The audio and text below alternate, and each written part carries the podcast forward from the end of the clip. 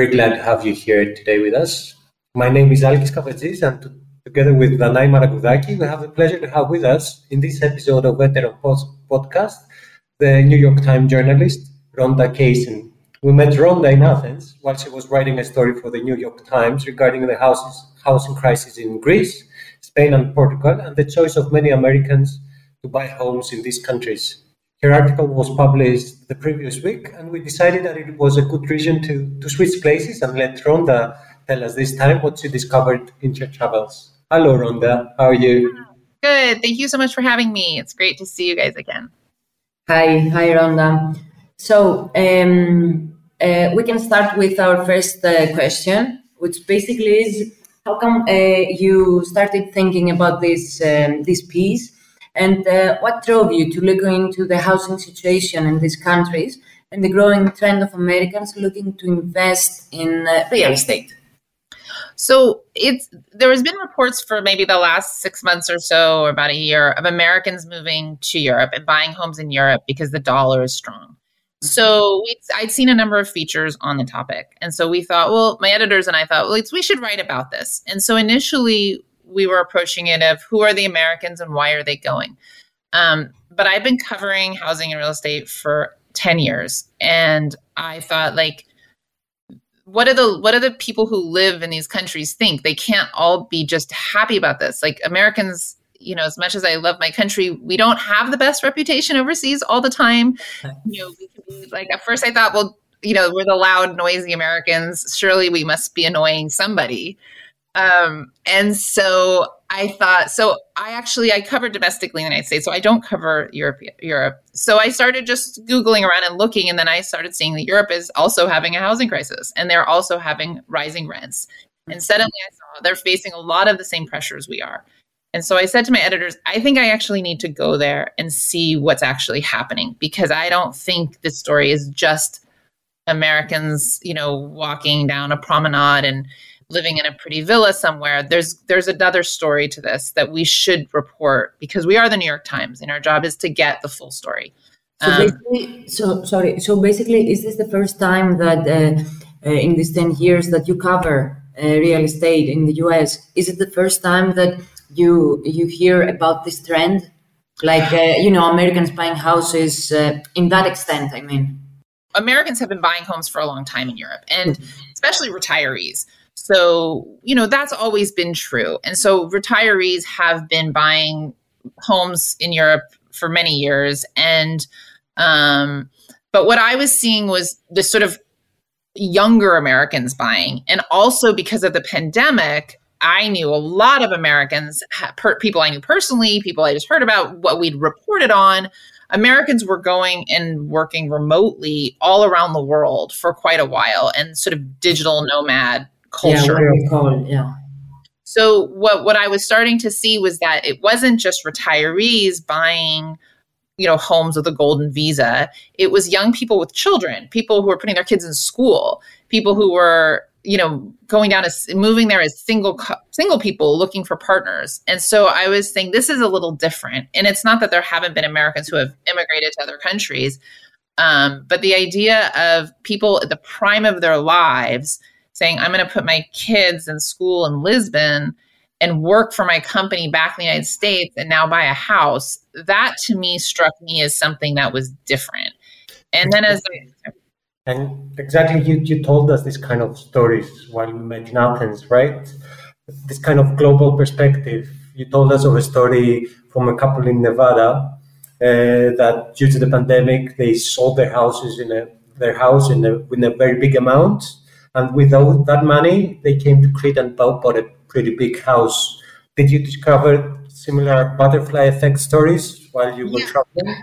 That story particularly was fascinating. They were actually from Idaho, which is quite remote, and they but Idaho became what was known as we called them Zoom towns in the United States, where people were were on Zoom, you know, the app, um, and have moved everywhere. And so suddenly they have lived in an area where housing prices were static, and suddenly housing prices spiked through the roof. Their home that they had bought a year before the pandemic doubled.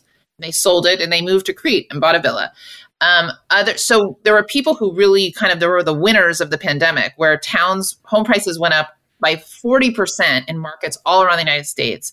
People who were fortunate enough to have already owned a home made huge amounts of money and could cash in and go somewhere else.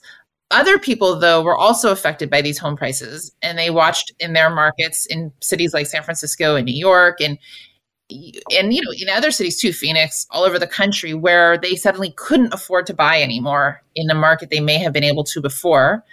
And it was not only was it expensive it was extraordinarily competitive. The last two years of the housing market in the united states have been just insane. I've never seen anything like it in all my years of covering housing um, so people then said well i couldn't i can't afford anything here i spoke with a you know a young woman who had lived in new york and san francisco she lived in hawaii and she moved to lisbon because she could she bought a house for 300000 euros which you know is very hard to find in the United States anymore.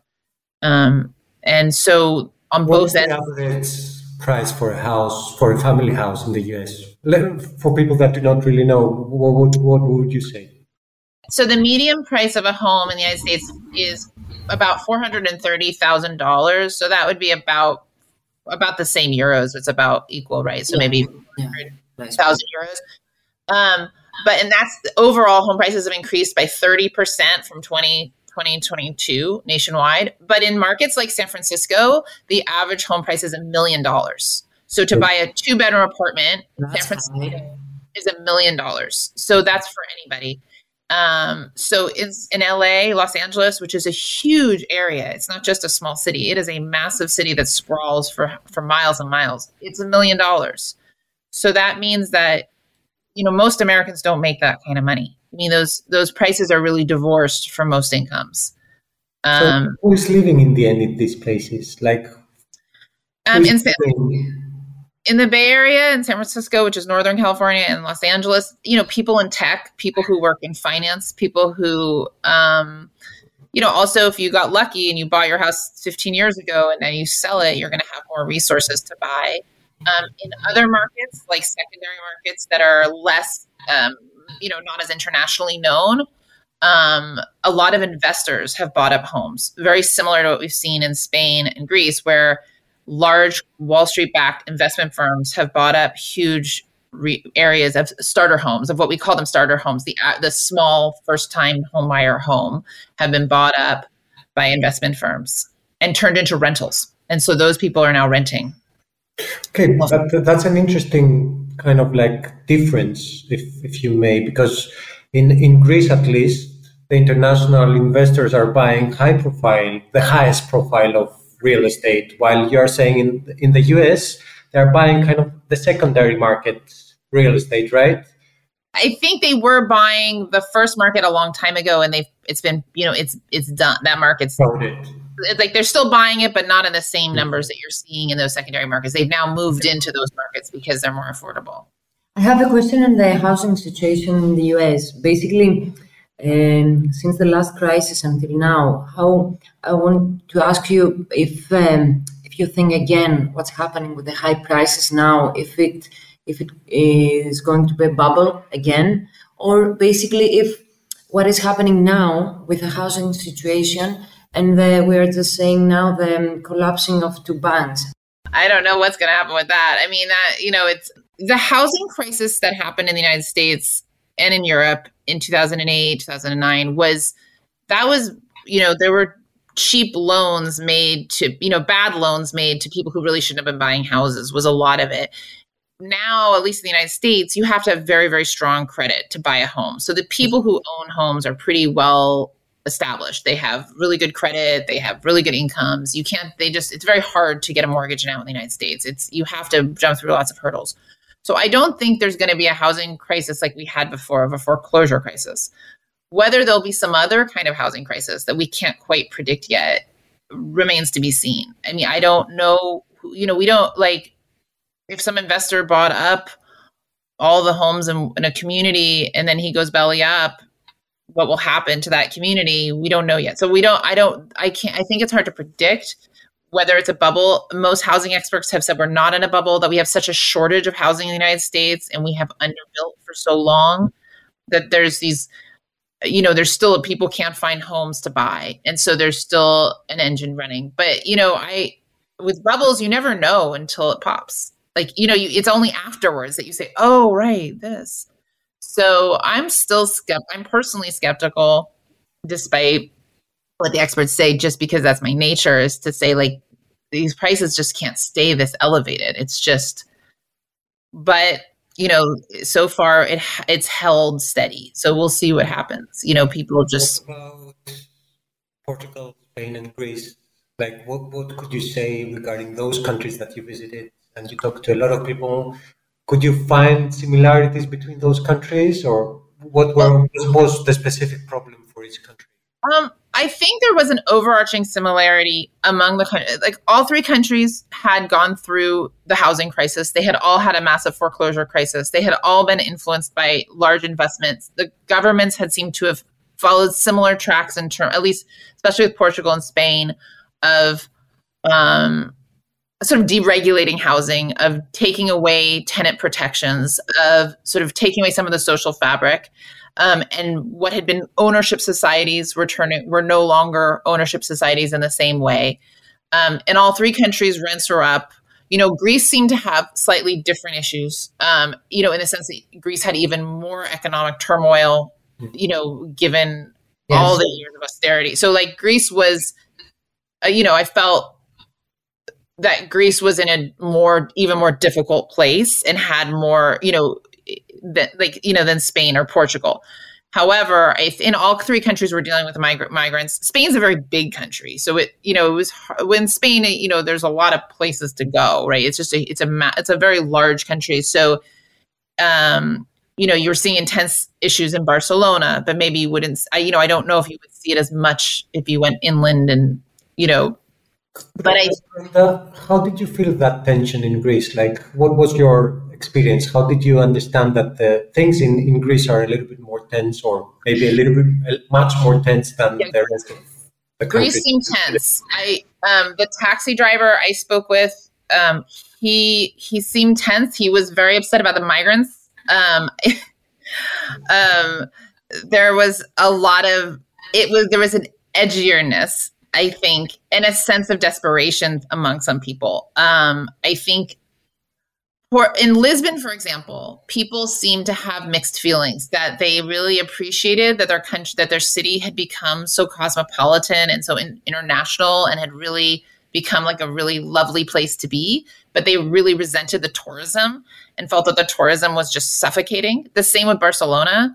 I think Barcelona was has all, has been a, a really dynamic city for decades, but they Barcelona also really resented the tourism. Um, Athens seemed to have more issues with the poverty that was right outside the city center. And so Athens wasn't, you know, I, it, yes, there's tourism in Athens, but I think Athens was struggling with like with real obvious issues with poverty and despair that was right there. And I think, um, whereas Lisbon, people felt like, I really love that there's these nice cafes all over, but I can't afford to go to them. And there was more of a sadness, like the bartender I spoke with, you know, he's an economics student, but he, you know, his mother has a PhD, um, but he can't afford to live on his own. And he was like the Americans, was saying, you know, I think I might go to Brazil, like maybe it's cheaper there. You know, so he was also looking for a cheaper way to have a nice life. Um, and but you know, Lisbon was a, you know, seemed like a really healthy city, except that it uh, the you know the rush hour traffic of everyone leaving to go to their homes far outside of Lisbon was pretty intense. You were telling us, sorry, I remember you were telling us that in Lisbon you could really understand that the, the city center was not lived by the locals anymore. No, I mean, yeah, I mean, it was there's there's scaffolding everywhere. There were cranes everywhere. Everyone's speaking English and French and German, and um, you go into the cafes and they're full of international Europeans, and it's you know, and it just had that feeling of um, uh, it it felt like a you know, a tourist center. It felt like a lovely, wonderful city, but it also felt you could see that the you know the people who live in who live and work in Lisbon are probably taking you know are probably commuting in by train or driving in. So let me have uh, my my last question, and then will be you have one more, Alkis.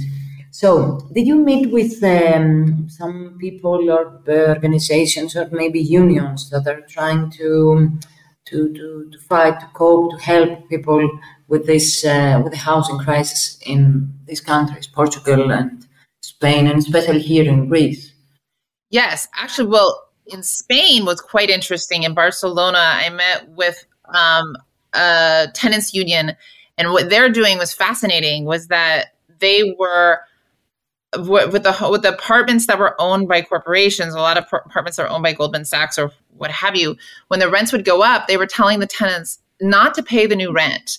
That they would say, keep paying your rent. So you don't pay, but you pay your old rent. So maybe your old rent was a thousand euros a month. You keep paying it, and they've raised it to eighteen hundred euros a month, which happens in New York a lot too. But they were saying, pay the thousand euros, but don't pay the new rent. So it was a rent strike in a way. But then the the courts um, can't don't evict you at the same rate because you're still paying some rent. So it's not like you withheld rent. And it was actually, she said it was quite effective that the, the landlords were backing off the higher rent, but they had to do it collectively. And so it was a sort of a tenants union, it was an organization. And that was, to me, was a fascinating strategy that I hadn't see happen in the United States and I hadn't heard of. Um, so that was really, you know, that was the most fascinating action I'd seen. And um, at Habitat in Lisbon, they were having tenant meetings to try to organize tenants, but felt that they had fewer options um, to try to get control.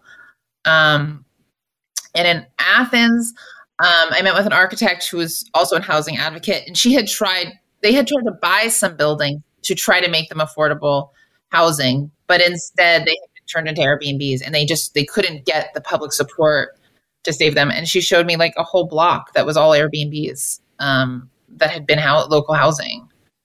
There is a lot of work to be done. It's a global issue, not linked especially. It could be more linked, uh, but there is a lot of work to be done. And finally, Ronda, what is your prediction about the future? How do you feel about the situation regarding both the, um, the US but also Europe? How do you feel? Is there hope?